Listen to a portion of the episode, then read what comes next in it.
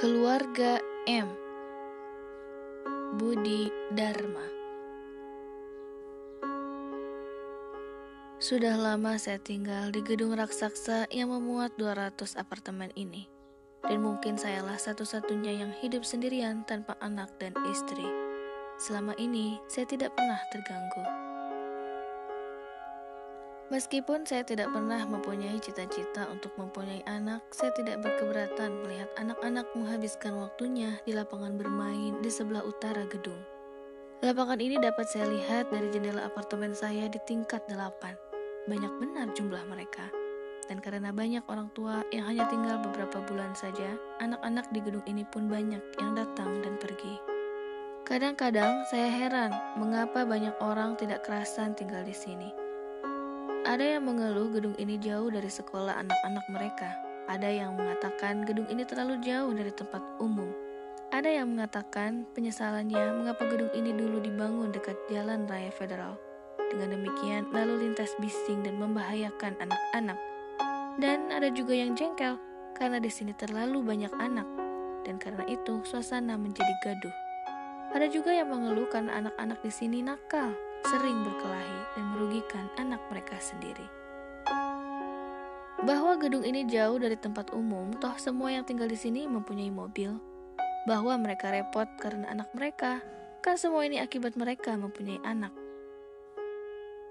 Meskipun selama ini saya merasa tenang, akhirnya pada suatu hari saya mengalami sebuah bencana besar. Cat mobil saya beret.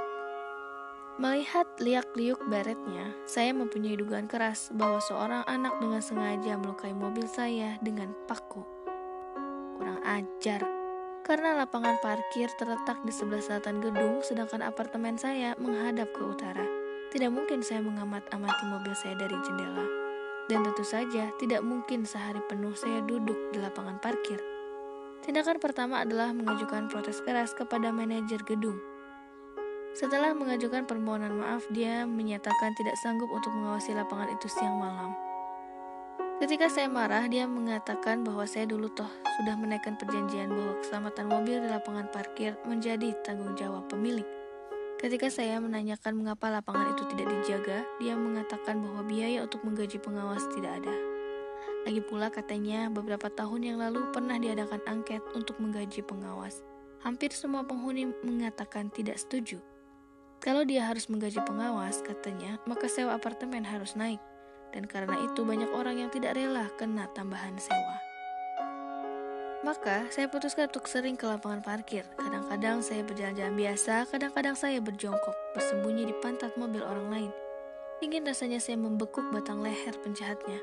Tapi sudah lebih dari 10 hari pekerjaan saya tidak membawa hasil. Saya pun sering mengamati anak-anak bermain-main di sebelah utara gedung. Andai kata ada gerak-gerik mereka yang mencurigakan, akan saya kuntit mereka. Lalu saya pancing ke lapangan parkir. Saya jebak dan saya seret ke orang tua mereka untuk minta pertanggungjawaban. Akhirnya saya melihat 2 orang anak kakak beradik yang selalu bermain bersama. Mungkin umur mereka sekitar 8 dan 4,5 atau 5 tahun.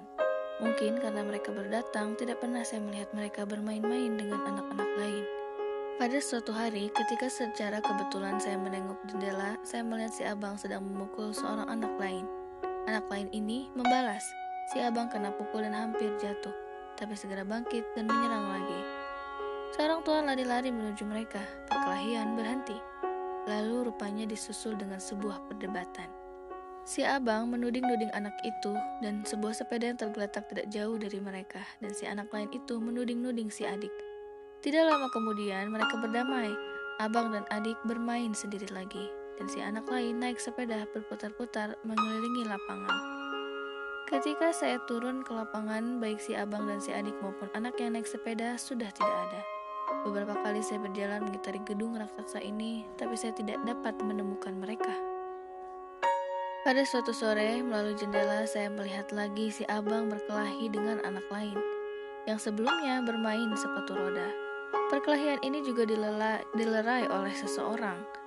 Dan seperti perkelahian sebelumnya, si abang menuding-nuding sepatu roda si anak lain, dan si anak lain menuding-nuding si adik. Lagi-lagi ketika saya turun, mereka sudah lenyap. Demikian pula ketika saya mengelilingi gedung, mereka sudah tidak nampak. Beberapa hari kemudian saya melihat lagi si abang berkelahi dengan anak lain, dan akhirnya agak sering saya melihat si abang berkelahi dengan anak lain, kadang-kadang dengan beberapa orang anak sekaligus. Dan usaha saya untuk mengenal mereka selalu gagal. Juga usaha saya untuk mengetahui di apartemen mana mereka tinggal juga gagal. Hanya setiap kali saya melihat mereka, pasti pakaian mereka tua, terlalu besar, atau terlalu kecil. Dan pada suatu hari saya mengetahui mengapa si abang berkelahi lagi dengan seorang anak lain. Begini, si adik lari kencang menuju kursi batu di tengah lapangan. Dari gerak-geriknya, rupanya si abang sudah melarangnya. Pada saat itu juga ada seorang anak lari memintas. Si adik dan si anak ini bertubrukan. Keduanya jatuh, dan dari gerak-geriknya saya tahu keduanya menangis. Seorang anak lain datang dan berusaha memukul si adik. Si abang membela si adik. Maka terjadilah perkelahian yang cepat berakhir karena dilerai oleh seseorang. Kemudian si abang menggendong si adik masuk ke gedung. Dan seperti yang sudah-sudah, saya tidak berhasil mendekati mereka. Kemudian saya juga mengetahui bahwa mereka tidak pernah mempunyai mainan. Sedangkan anak-anak lain mempunyai sepeda roda 2, sepeda roda 3, sepatu roda, skateboard, bola, dan macam-macam. Sering mereka hanya duduk melihat anak-anak lain bermain. Akhirnya mereka mempunyai teman juga, dan saya ketahui setiap kali mereka dipinjami mainan, si abang selalu mempersilakan si adik untuk main lebih dahulu. Ketika mendapat pinjaman bola misalnya, si abang mempersilakan si adik untuk menendangnya lebih dahulu. Kemudian saya ketahui bahwa dua bersaudara ini mempunyai watak tidak terpuji. Si adik suka memonopoli mainan yang dipinjamkan kepadanya. Dengan demikian sulit bagi si pemilik memperoleh kembali mainannya. Sedangkan si abang agresif. Sering si abang menurunkan tangannya pada anak-anak lain dengan alasan yang kurang jelas.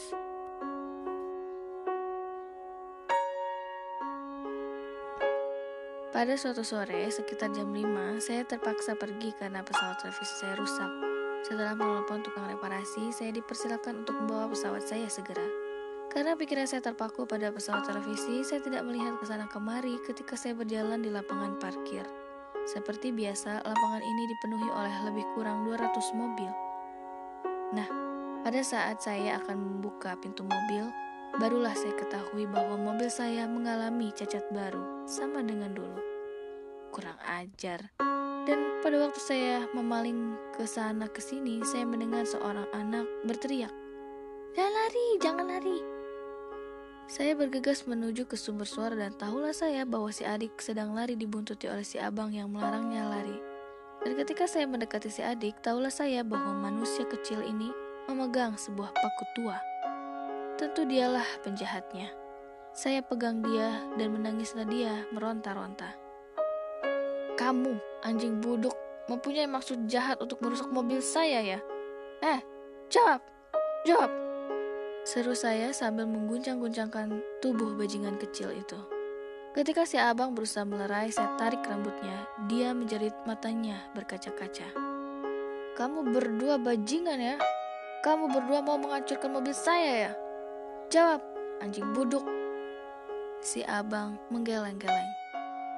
"Kamu berusaha mangkir ya?" Si abang terus menggeleng. Ketika saya tanyai, dia mengaku bernama Mark dan adiknya Martin. Saya minta dia untuk membeberkan perihal orang tuanya. Dia menjawab ayahnya bernama Melvin Mick, tinggal di apartemen 315. Ibunya bernama Marian, dan kedua orang tuanya bekerja. Katanya mereka berada di lapangan parkir mula-mula hanya untuk bermain. Kemudian mereka menengok ke mobil saya dan melihat jam berapa. Katanya mereka sudah harus datang di apartemennya paling lambat jam 6, karena orang tua biasanya datang sekitar jam setengah 6. Kalau mereka datang terlambat, katanya, mereka akan kena hukum dikurangi jatah makan mereka. Makin lama mereka terlambat, makin kecil jatah makan mereka. Bahkan kalau perlu, mereka tidak diberi makan sama sekali. Dan waktu menengok jam itulah si adik menemukan paku tua dekat mobil saya. Meskipun saya tuduh mereka berkali-kali, si abang tetap mangkir. Ketika malam itu saya melabrak Melvin Mick di apartemennya, dia nampak tidak gentar menghadapi kemarahan saya. Katanya anaknya sudah melaporkan peristiwa di lapangan parkir. Dan katanya, Mark lupa mengatakan kepada saya bahwa dia melihat jam di mobil saya dan bukan di mobil lain. Karena mobil saya lah yang terbagus. Andai kata benar anaknya telah berbuat durjana, sambungnya, dia mengajukan permohonan maaf. Tapi menurut akal sehatnya, katanya tidak mungkin anaknya berbuat sembarangan. Mereka kami didik untuk menghormati orang lain, berbuat baik, bersifat menolong, dan jangan merusak, katanya lagi. Kata-kata ini bertubi-tubi diiyakan oleh Marian.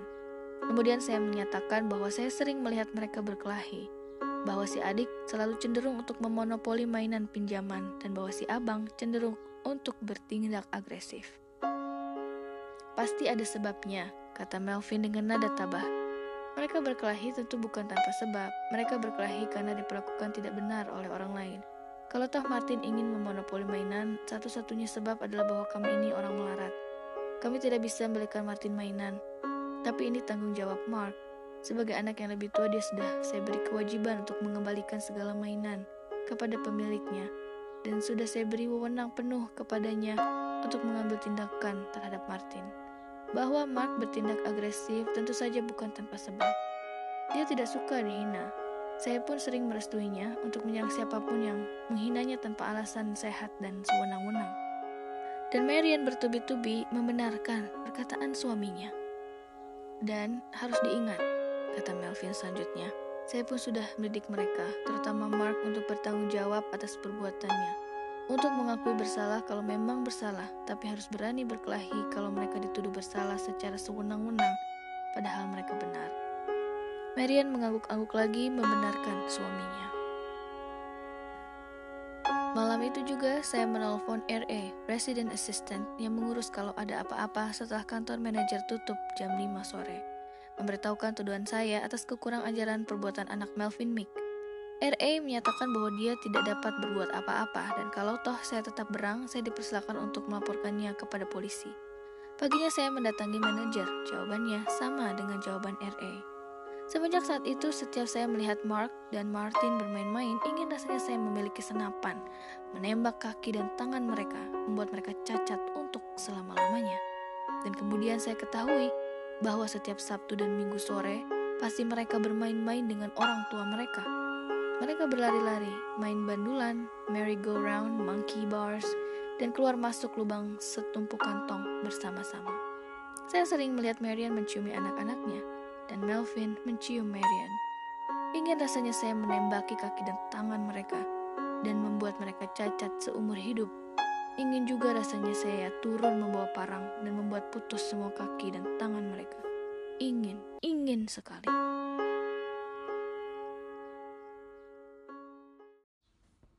Pada suatu hari, secara kebetulan saya melihat mereka berjalan di lapangan parkir. Melvin berjalan paling depan menggandeng tangan Marian. Marian menggandeng tangan Mark yang berjalan di belakangnya, dan Mark menggandeng Martin yang berjalan paling belakang. Kemudian mereka masuk ke sebuah mobil tua, catnya sudah luntur, banyak peot-peot di sana-sini, dan lampu bagian depan sebelah kiri agak ringsek, mungkin bekas tabrakan. Sebelum mobil berangkat, Melvin mencium Marian. Alangkah baiknya andai kata mobil mereka melabrak jembatan, dan menghadiahi mereka dengan ganjaran cacat seumur hidup, pikir saya. Tapi mobil bobrok itu berlari dengan gagah, membelok dengan cekatan, dan melaju di atas jembatan dengan tenang. Karena elevator atau lift macet, pada suatu sore menjelang jam 5 saya turun melalui tangga darurat, dan ketika saya mencapai tingkat 3, saya mencium bau tidak enak. Setelah saya mencapai tingkat 2, taulah saya apa sebabnya. Si adik sedang membongkok, wajahnya nampak kesakitan dan celananya yang bobrok melembung bagian belakangnya. Dan si abang berusaha menenangkan si adik. "Anjing bodoh, kamu berak ya?" teriak saya. Ingin rasanya saya membawa parang, memotong kaki dan tangan mereka satu persatu, dan membuat mereka cacat seumur hidup. Si abang mengaku terus terang bahwa si adik sakit perut dan terpaksa berak di situ sebelum sempat mencapai kakus umum di lobi tingkat 1. "Mengapa kamu tidak berak di rumah, anjing buduk?" tanya saya berang. Si abang menjelaskan bahwa tadi mereka sudah akan masuk apartemen mereka, tapi orang tua mereka belum juga datang, padahal kunci yang biasanya diserahkan kepada si abang terbawa mereka. Setelah memaki-maki dan meludah beberapa kali, saya turun, langsung mendatangi manajer. Waktu itu dia sudah siap menutup kantornya. Dia mengangguk-angguk lalu memanggil salah seorang pembersih gedung bernama Jerry, yang rupanya sudah siap-siap untuk pulang. Jerry menjawab dengan tenang bahwa dia bersedia membersihkan berak anak Melvin. Malam itu saya menelpon Melvin, mengutuk perbuatan anaknya dan mencaci maki perbuatannya sendiri menggelapkan kunci yang menyebabkan anaknya tidak bisa masuk apartemen. Setelah berkali-kali mengakui kesalahannya, dia mengatakan bahwa dia juga sudah menelpon manajer dan RA untuk minta maaf, dan mereka sudah memaafkannya. Selanjutnya dia juga menyatakan bahwa dia sudah menelpon Jerry untuk minta maaf dan mengucapkan terima kasih, dan Jerry juga sudah memberinya maaf. Esok paginya saya melabrak Jerry, mengutuk kesediaannya membersihkan berang anak Melvin. "Biarlah si Mick sendiri yang membersihkannya," kata saya berang. Dengan tenang Jerry menjawab bahwa kemarin sore toh dia belum pulang, apa salahnya dia dibebani sedikit pekerjaan tambahan. Lagi pula katanya Mick adalah sahabatnya semenjak kecil. Selanjutnya dia menuturkan bahwa dia mengagumi Mick, yang ketika kecilnya dulu menjadi tetangganya di bilangan kota tua. Dia sendiri semenjak kecil menetap di kota ini dan hanya menjadi tukang membersihkan gedung. Sedangkan Mick sudah pernah ke negara-negara bagian lain dan mempunyai pekerjaan yang jauh lebih baik. Ini terjadi karena Mick mempunyai otak yang lebih baik, kata Jerry. Jerry kemudian pergi dan sebelum meningkung ke gang di hallway, dia berhenti menoleh pada saya lalu berkata, "Mark bilang bahwa kamulah yang meludah. Bahwa jangan berbuat demikian, masa ada anak berak karena sakit perut saja kamu meludahi lantai, meludahi tembok, dan meludahi pegangan tangan tangga darurat. Itu kan perbuatan sengaja yang merugikan orang lain. Jangan begitu ya, Bung." Tentu saja ketika saya bertemu dengan si abang dan si adik, saya labrak si abang. Saya sesalkan benar mengapa dia sampai hati mengadu kepada Jerry. Atas tabrakan ini, si abang tidak nampak gentar. Katanya dia memberitahu Jerry karena Jerry menanyainya, dan karena orang tuanya tidak pernah memberinya wewenang untuk berkata bohong. Tanpa diberitahu pun, Jerry akan tahu bahwa yang meludah itu saya, kata si abang selanjutnya. Kali ini ingin rasanya saya membawa gunting dan memotong lidah si abang dan membuatnya cacat seumur hidup. Setelah memberi hadiah mereka caci maki, saya membiarkan mereka pergi, dan entah mengapa saya menjadi haus. Kemudian jengkel karena dalam gedung sebesar ini dan jauh dari tempat umum tidak ada mesin penjual Coca-Cola. Kemudian saya berjalan menuju jembatan. Nah, disitulah saya melihat sebuah botol Coca-Cola pecah. Andai kata saja si abang dan si adik terjatuh dan kepalanya termakan oleh pecahan botol, pikir saya. Pikiran mengenai botol ini menjadi subur ketika pada suatu hari saya membaca sebuah pengumuman yang menyatakan bahwa RA akan pindah ke Lexington, Kentucky. Dan siapa yang berminat untuk menjadi RA hendaknya mengisi formulir yang tersedia di kantor. Dari semua pelamar akan dipilih 3 orang calon oleh pimpinan Badan Kerjasama Apartemen Kota. Dan siapakah di antara 3 orang ini yang akan menjadi RA terserah pada hasil pemilihan penghuni gedung ini. 2 minggu kemudian 3 nama calon diumumkan. Saya menghubungi ketiga-tiganya dan mengatakan alangkah janggalnya dalam gedung sebesar ini tidak ada mesin penjual Coca-Cola. Kepada mereka masing-masing saya mengatakan akan milih mereka kalau usul saya ini dipertimbangkan secara masak. Kemudian dengan mempergunakan nama dan alamat Melvin Mick dan tentu saja dengan tanda tangan palsu, saya menulis surat ke cabang-cabang perusahaan Coca-Cola di Kokomo, Terre Haute, dan Evansville, minta supaya mereka cepat turun tangan untuk memasang mesin penjual Coca-Cola di gedung ini. Karena di antara calon RA yang rupanya paling menaruh usul saya adalah Larry Callback, saya pun memilih dia. Dalam waktu 3 hari hasil pemilihan diumumkan dan yang menang ternyata David Dimatt. Saya pun segera menghubungi Dimatt dan mendesak untuk memperhatikan usul saya dulu. Tanpa saya ketahui kapan memasangnya, lebih kurang 1 minggu kemudian saya menyaksikan ada mesin tersebut di tingkat 3, 6, 9, 12, dan 15. Kemudian saya membayangkan alangkah bahagianya saya nanti menyaksikan si abang dan si adik terjatuh di atas pecahan botol.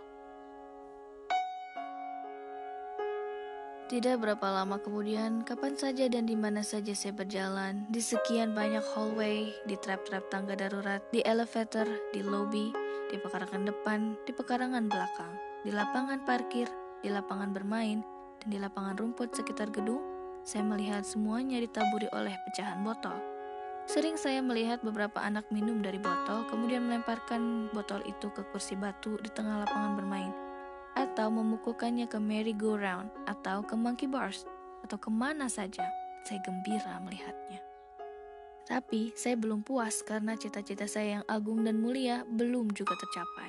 Sering saya melihat si adik tiba-tiba lari melintas lapangan bermain pada waktu beberapa anak lainnya sedang membalap di atas sepeda, sepatu roda atau skateboard. Tapi sayang mereka tidak pernah berbenturan. Agaknya karena sudah terbiasa, si adik sanggup mengelak setiap dia melihat bahaya. Sayang juga si abang tidak pernah berkelahi lagi. Andai kata mereka berkelahi dan anak-anak lain menghadiahi kepalanya dengan pukulan botol, alangkah puasnya saya. Tapi saya bergembira juga karena setiap kali ada anak minum dari gerak-geriknya saya tahu bahwa si abang dan si adik menderita karena mereka sendirilah lupanya yang tidak pernah mempunyai uang untuk membeli Coca-Cola. Si abang dan si adik hanya memandangi mereka, mendekati mereka, dan setiap kali mereka bersorak-sorak memecahkan botol, nampak si abang dan si adik tidak pernah menyambutnya dengan sepenuh hati. Memang kalau saya amat-amati dari jendela, nampak bahwa yang bobrok bukan hanya pakaian mereka saja, tapi juga tubuh mereka. Ada tanda-tanda bahwa mereka kurang makan. Karena itulah setiap kali ada anak makan kue, mereka juga selalu mendekat. Bahwa mereka kurang makan akhirnya terbukti juga ketika pada suatu hari saya memergoki mereka sedang mengamat-amati mobil saya. Begini, saya membeli kue, roti, dan mentega kacang. Saya naik ke atas dan lupa membawanya. Ketika saya turun lagi, saya melihat si abang dan si adik sedang memandangi makanan dalam mobil saya dengan wajah sengsara. Ketika saya mendekat, mereka memandang saya seolah minta belas kasihan. Dan pada waktu saya membuka pintu mobil, si abang mengaku bahwa mereka lapar. Katanya sudah 2 hari berturut-turut mereka datang terlambat dan sebagai ganjaran jatah makan mereka dikurangi. Oh, jadi kamu mau makanan ini, Buyung? Tanya saya. Mereka mengangguk. Kalau begitu, mari ikut saya, Buyung, kata saya. Mereka pun ikut. Saya berdiri di dekat tempat pembuangan sampah. Kamu mau semua makanan ini, Buyung? Tanya saya lagi. Mereka mengangguk-angguk lagi. Ketika saya bertanya mana yang mereka pilih lebih dahulu, serempak mereka menuding kue. Maka bungkus kue pun saya buka perlahan-lahan. Nampak mata mereka membinar gembira dan berkali-kali mereka menelan ludah.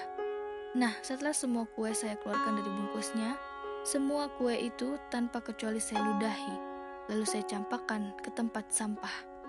Mereka mendelong. Ya, memang kue ini enak, hebat, dan harum, Buyung. Tapi sayang, kue ini terlalu manis. Nanti kan orang tuamu marah sebab kamu bisa kena sakit gigi. Nah, bagaimana kalau kamu sekarang makan roti dengan mentega kacang saja, Buyung? Mereka mengangguk-angguk.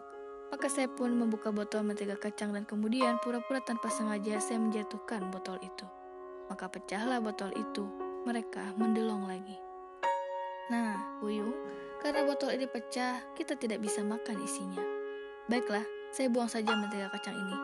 Maka saya campakkanlah botol yang sudah pecah itu ke tempat sampah. Nah, sekarang masih ada roti. Apakah kamu mau makan roti ini, Buyung? Mereka berpandang-pandangan satu sama lain, kemudian mengangguk-angguk. Tampak ragu-ragu cara mereka mengangguk-angguk. Nah, Buyung, rupanya kamu kurang senang makan roti tanpa apa-apa. Kalau begitu, baiklah. Lain kali, kita makan roti dengan mentega kacang. Karena mentega kacangnya sudah tidak bisa dimakan, bagaimana kalau kali ini roti ini saya buang saja? Maka saya campakkanlah roti itu ke tempat sampah. Setelah terlebih dahulu saya buka bungkusnya dan beberapa kali saya ludahi.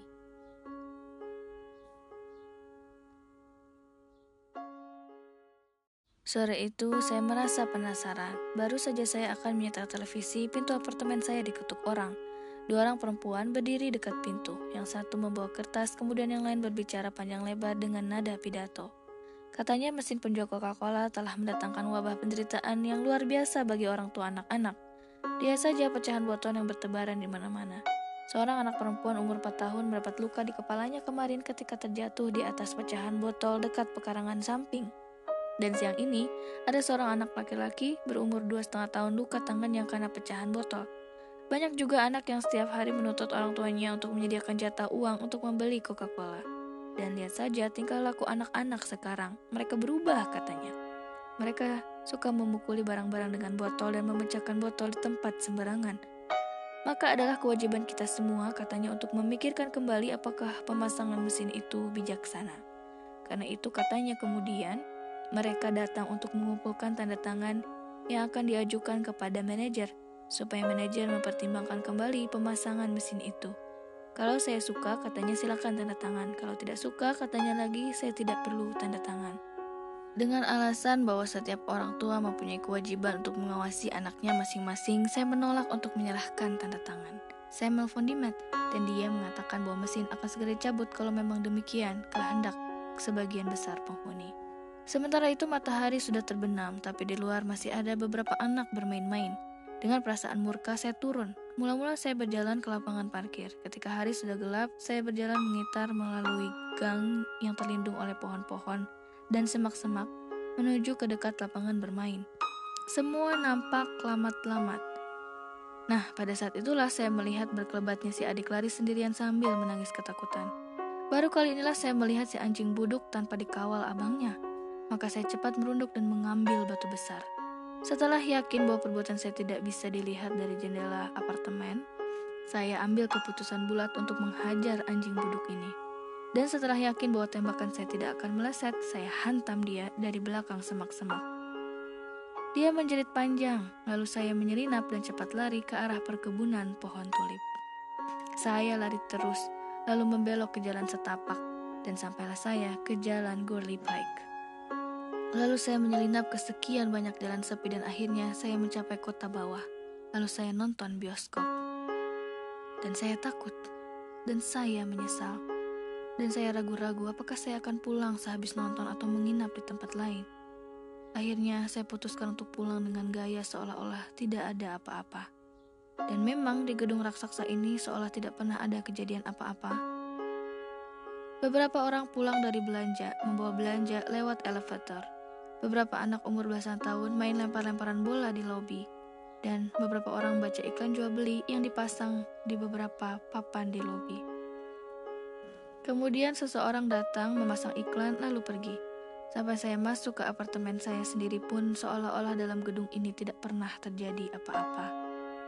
Tapi semalaman saya takut dan menyesal. Keesokan harinya keadaan juga biasa-biasa saja. Baru setelah saya pulang menjelang jam 3 siang ada tanda bahwa malam sebelumnya memang telah terjadi sesuatu. Di beberapa tempat yang mudah dilihat ada plakat memaklumkan bahwa tadi malam ada kecelakaan. Akibat perbuatan seseorang yang berjiwa busuk dan pengecut, seorang anak kecil umur 4,5 tahun bernama Edward Loveland tinggal di apartemen 713 digampar dengan batu oleh seseorang dekat perkebunan pohon tulip. Plakat ini selanjutnya menyebut bahwa si orang tua panik sekali. Untung dengan pertolongan beberapa orang yang berhati luhur dan budiman, orang tua anak ini dapat ditenangkan. Dan setelah dibawa ke rumah sakit, si anak dinyatakan dalam keadaan tidak berbahaya. Plakat ini juga menyatakan bahwa dengan segala keagungan jiwa, si orang tua anak ini telah maafkan perbuatan orang berjiwa busuk dan pengecut yang telah melukai anaknya. Tapi apabila peristiwa ini terjadi sekali lagi, si orang tua akan mengadu kepada polisi. Plakat ini tidak dibubuhi tanda tangan.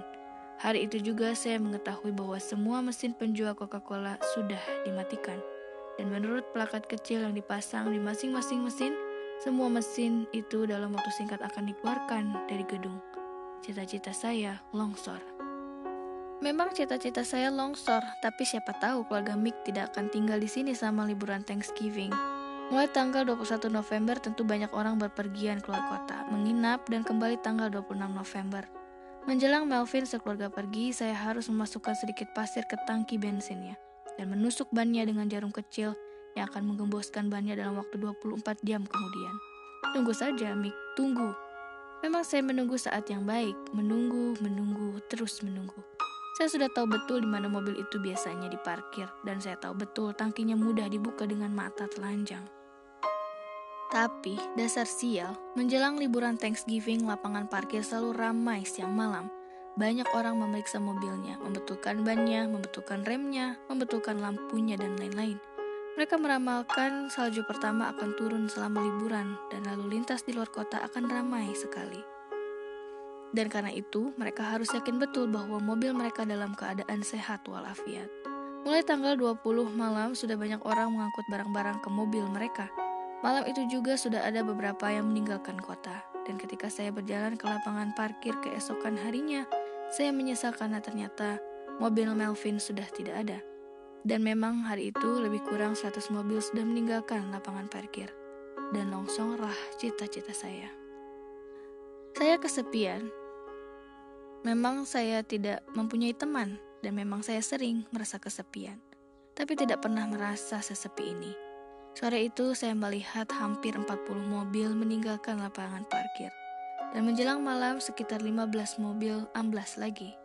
Mobil-mobil tersebut berdatangan kembali mulai tanggal 25 malam, disambung tanggal 26 pagi, siang, dan malam. Pada tanggal 27 pagi sebelum jam kerja, sekitar 200 mobil sudah memenuhi lapangan parkir lagi. Dan ternyata mobil Melvin tidak ada. Tanggal 28 tidak ada. Tanggal 29 tidak ada. Tanggal 30 tidak ada. Sore hari, pintu apartemen saya diketuk orang. Seorang perempuan cantik berpakaian resik, berbau wangi, berdiri di depan pintu, membawa sebuah kotak dengan tutup yang ditempel di sebuah guntingan koran. Dia bertanya apakah saya sudah membaca koran Daily Herald Telephone. Saya menjawab tidak, lalu dia menceritakan bahwa keluarga Mick habis mengalami kecelakaan lalu lintas sangat parah. Sekarang mereka masih dirawat di bagian perawatan intensif rumah sakit pusat Fort Wayne, Indiana. 2 anggota keluarga mungkin tidak dapat diselamatkan lagi, dan sisanya kalau toh masih dapat hidup akan cacat berat seumur hidup. Lebih baik kita menyumbang uang bersama kepada keluarga malang ini, daripada kita sendiri-sendiri mengirim bunga, katanya. Kemudian saya dipersilakan untuk membaca guntingan koran yang tertempel di tutup kotak. Hanya sepintas saya baca, tapi saya tahu betul bahwa nama Melvin Mick disebut jelas dan alamatnya di sini, di apartemen 315, juga disebut jelas. Bagaimana perasaan saya sendiri tidak tahu dengan pasti. Ketika saya membuka kotak, saya lihat banyak lembaran uang besar di dalamnya. Dengan perasaan yang tidak jelas bagi saya sendiri, saya memasukkan uang $35. Perempuan itu mengucapkan terima kasih, pergi dan mengetuk pintu apartemen lain. Saya tetap tidak mengerti bagaimana perasaan saya sendiri. Pada waktu berjalan seolah-olah saya merasa tidak menapak di atas lantai. Pada waktu makan, kadang-kadang saya lupa mengunyah, dan baru mengunyah setelah saya sadar lagi. Dan setelah membaca sesuatu, saya sering lupa apa yang telah saya baca. Sehabis nonton televisi, saya juga tidak tahu apa yang habis saya tonton. Dan pada waktu akan berangkat tidur, saya baru sadar bahwa kompor di dapur belum saya matikan. Dan setelah saya berangkat tidur lagi, saya ingat bahwa saya belum mematikan radio dan seterusnya. Keesokan harinya ketika saya berjumpa dengan perempuan cantik yang menarik iuran, dia sudah lupa siapa saya. Dan lebih kurang seminggu kemudian ketika saya sedang menuju elevator, ada seorang anak laki-laki berjalan sendirian menuju elevator. Dan pipi anak ini menunjukkan gejala bekas luka. Kemudian ada seseorang datang dan menunggu elevator. Ketika orang ini menanyai anak itu, taulah saya bahwa luka di pipinya adalah hasil perbuatan saya dulu. Memang potongan badannya tinggi pendeknya, besar kecilnya, caranya berjalan dan caranya berbicara mirip-mirip dengan si anak Melvin, yang mungkin tidak lama lagi akan meninggal. Dan setelah elevator terbuka, anak ini minta tolong saya untuk memijat tombol 7. "Apakah kau tinggal di tingkat 7, Buyung?" tanya saya. "Iya, 713, jawabnya. "Andai kata saya kebetulan bawa gula-gula, tentu saya beri dia." Waktu berjalan terus dan musim semi perlahan-lahan menggusur musim salju. 2 perempuan yang mengumpulkan tanda tangan mengenai mesin penjual Coca-Cola tidak pernah nampak lagi. Mungkin mereka sudah pindah. Edward Loveland masih sering bermain-main sendirian. Dan perempuan cantik yang mengumpulkan iuran untuk keluarga Mick kadang-kadang masih kelihatan. Dan seperti dulu, dia tidak pernah ingat siapa saya.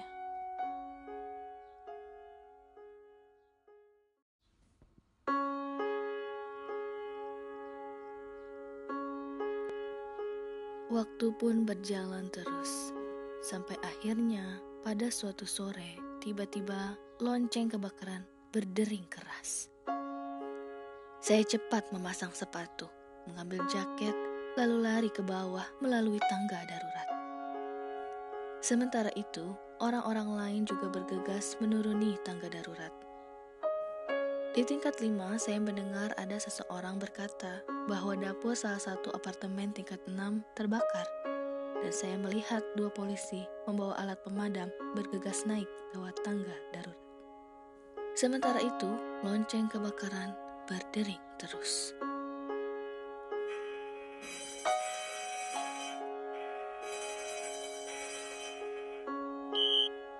Di tingkat 2, saya melihat Mark menggendong adiknya.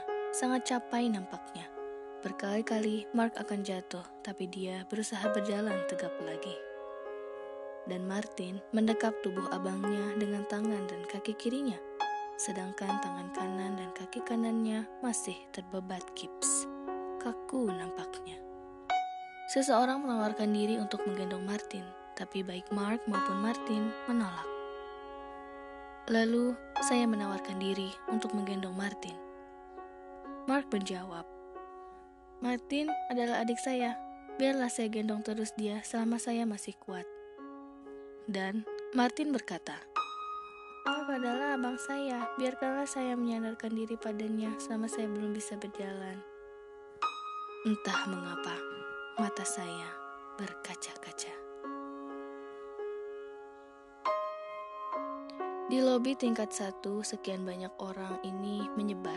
Ada yang ke pekarangan depan, pekarangan samping kiri, samping kanan, dan lapangan bermain.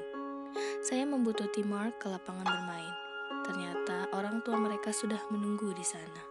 Marian duduk di kursi dorong, dan Melvin menungguinya. Segera setelah melihat Mark keluar gedung menggendong Martin, Melvin terpincang-pincang lari dan ganti menggendong Martin. Sedang Mark lari menghampiri ibunya. Sementara itu, lonceng kebakaran berdering terus.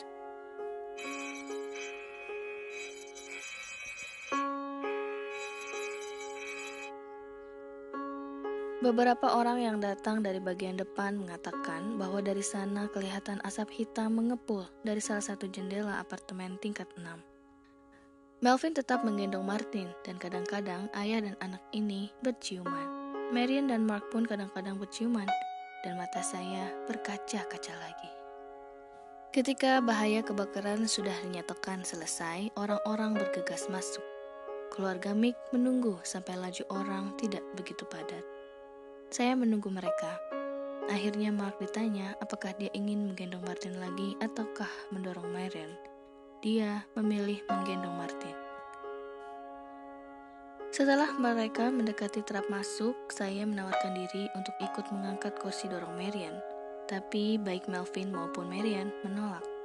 Akhirnya dengan agak susah payah, Melvin yang pincang ini berhasil mengangkat kursi dorong melalui terap, kemudian mendorongnya masuk ke gedung. Tawaran saya untuk menggendong Martin ditolak lagi.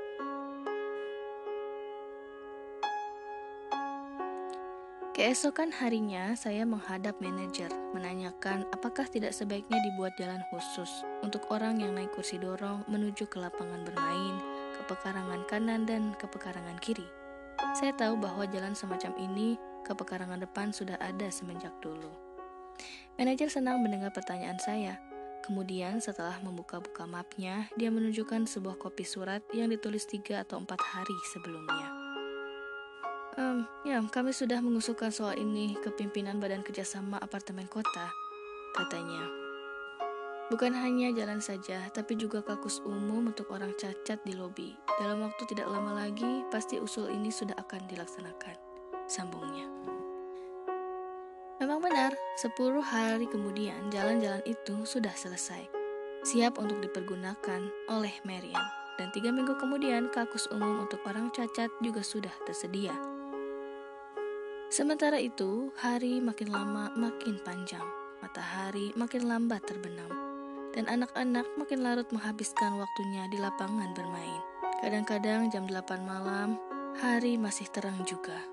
Dan sesudah jam 6:30 sore, keluarga Mick selalu keluar bersama-sama, bermain bersama-sama. Gips di kaki dan tangan Martin sudah dicopot. Meskipun pincang, Martin dapat berjalan sendiri. Kadang-kadang lari-lari kecil. Marian tetap duduk di kursi dorong, sedangkan Melvin tetap pincang. Menurut berita yang sempat saya sadap, memang mereka bertiga akan cacat seumur hidup. Akhirnya saya ketahui mereka sudah pindah ke tingkat 1. Kalau ada apa-apa, demikianlah menurut berita yang sempat sampai pada saya, mereka dapat cepat lari tanpa tergantung pada elevator. Dan memang menurut peraturan yang saya baca, pada waktu ada bahaya kebakaran, siapapun tidak diperkenankan untuk mempergunakan elevator. Sementara itu, perempuan cantik yang mengumpulkan iuran untuk keluarga Mick sudah tidak pernah nampak lagi. Mungkin dia sudah pindah, karena mendapat pekerjaan baru, Dimatt juga pindah. Pemilihan RA baru seperti dulu akan berlangsung segera. Sementara itu, saya tidak pernah melihat Edward Loveland, anak kecil yang saya gampar dengan batu dulu. Bekas apartemennya memang sudah ditempati keluarga lain. Akhirnya, RA baru terpilih dan saya tidak tahu namanya. Keluarga Mick masih tetap rajin mengunjungi lapangan bermain. Sering saya melihat mereka dari jendela, dan seperti biasa, mereka selalu rukun. Pada suatu malam, televisi memancarkan berita mengenai pembukaan pusat perbelanjaan baru di Indianapolis, Indiana. Di situ saya melihat beberapa orang cacat mondar-mandir sendiri dengan kursi dorong bermotor.